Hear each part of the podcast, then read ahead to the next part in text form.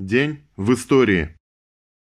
24 октября 1886 года родился Григорий Константинович Орджоникидзе, революционер-большевик, советский партийный и государственный деятель, участник революции 1905-1907 годов на Кавказе и Октябрьской революции в Петрограде 1917 года. В гражданскую войну один из политических руководителей Красной Армии, возглавлял борьбу за советскую власть на Северном Кавказе и в Закавказье, член Политбюро ЦК ВКПБ с 1930 года, член в ЦИК, ЦИК СССР и его Президиума. 24 октября 1918 года советское правительство направило ноту протеста правительству США по поводу участия США в иностранной военной интервенции в Советской России. 24 октября 1921 года родилась Надежда Викторовна Троян, умерла в 2011 году. Советская разведчица и медсестра партизанского отряда «Буря», герой Советского Союза, кандидат медицинских наук, старший лейтенант медицинской службы. Ее детство прошло в Белоруссии. С началом Великой Отечественной войны находясь на территории, временно оккупированной немецкими войсками, участвовала в работе подпольной организации в городе Смолевичи Минской области. Члены подпольной комсомольской организации, созданной на торфзаводе, собирали разведданные о противнике, пополняли ряды партизан, оказывали помощь их семьям, писали и расклеивали листовки. С июля 1942 года была связной, разведчицей, медсестрой партизанских отрядов «Сталинская пятерка», «Буря», бригады «Дяди Коли» в Минской области. Участвовала в операциях по взрыву мостов, нападении на вражеские обозы, не раз участвовала в боях. По заданию организации приняла участие совместно с Осиповой и Мазаник в операции по уничтожению немецкого гауляйтера Белоруссии Вильгельма Кубе об этом подвиге советских партизан рассказано в художественном фильме «Часы остановились в полночь. Беларусь фильм» и в сериале «Охота на Гауляйтера» режиссер Олег Базилов, 2012. Звание Героя Советского Союза с вручением Ордена Ленина и медалями «Золотая звезда» номер 1209 Надежде Викторовне Троян присвоено 29 октября 1943 года за мужество и героизм, проявленные в борьбе с немецко-фашистскими захватчиками. После войны в 1947 году окончила Первый Московский медицинский институт, работала директором НИИ, санитарного просвещения Министерства здравоохранения СССР, доцентом кафедры хирургии Первого Московского медицинского института.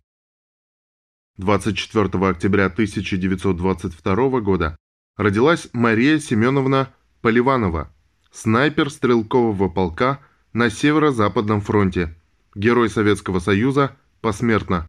Героически погибла вместе с подругой Ковшовой в бою на Новгородчине. 1935. Кремлевские звезды. В октябре 1935 года над Кремлем вместо двухглавых царских орлов появились пятиконечные звезды. Первая звезда была установлена на Спасской башне 24 октября.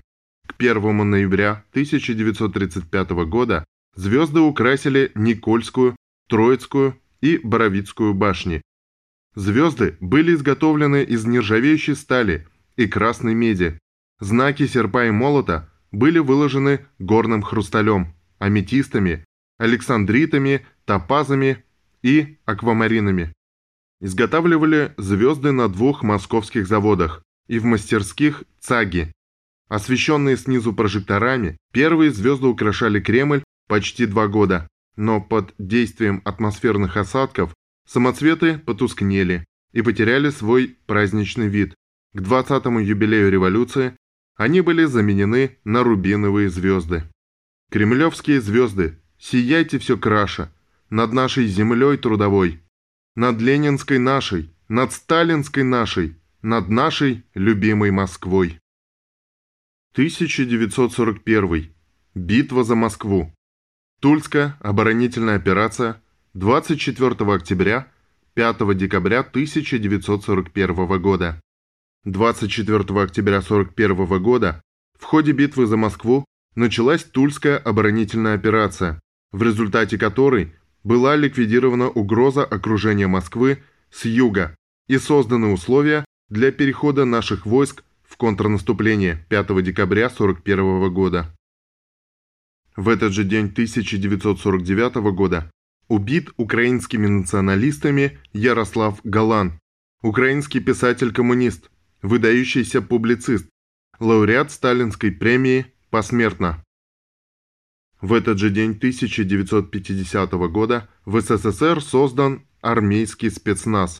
24 октября 1950 года военный министр СССР, маршал Советского Союза Василевский издал директиву, предписывающую сформировать до 1 мая 1951 года 46 рот специального назначения штатной численностью по 120 человек. С течением времени структура и количественный состав армейского спецназа менялись не один раз, но суть его предназначения в принципе оставалась всегда одной и той же. Они предназначены для контртеррористических действий, действий по розыску и задержанию особо опасных и вооруженных преступников, ликвидации преступных групп, освобождению заложников и проведению других специальных операций. В этот же день 1956 года в городе Будапешт по просьбе правительства Венгрии введены части советской армии для подавления буржуазной контрреволюции и наведения конституционного порядка. 1962. Карибский кризис. 24 октября 1962 года СССР объявил протест в связи с блокадой Кубы, начатой США. Вот каким был этот день в истории.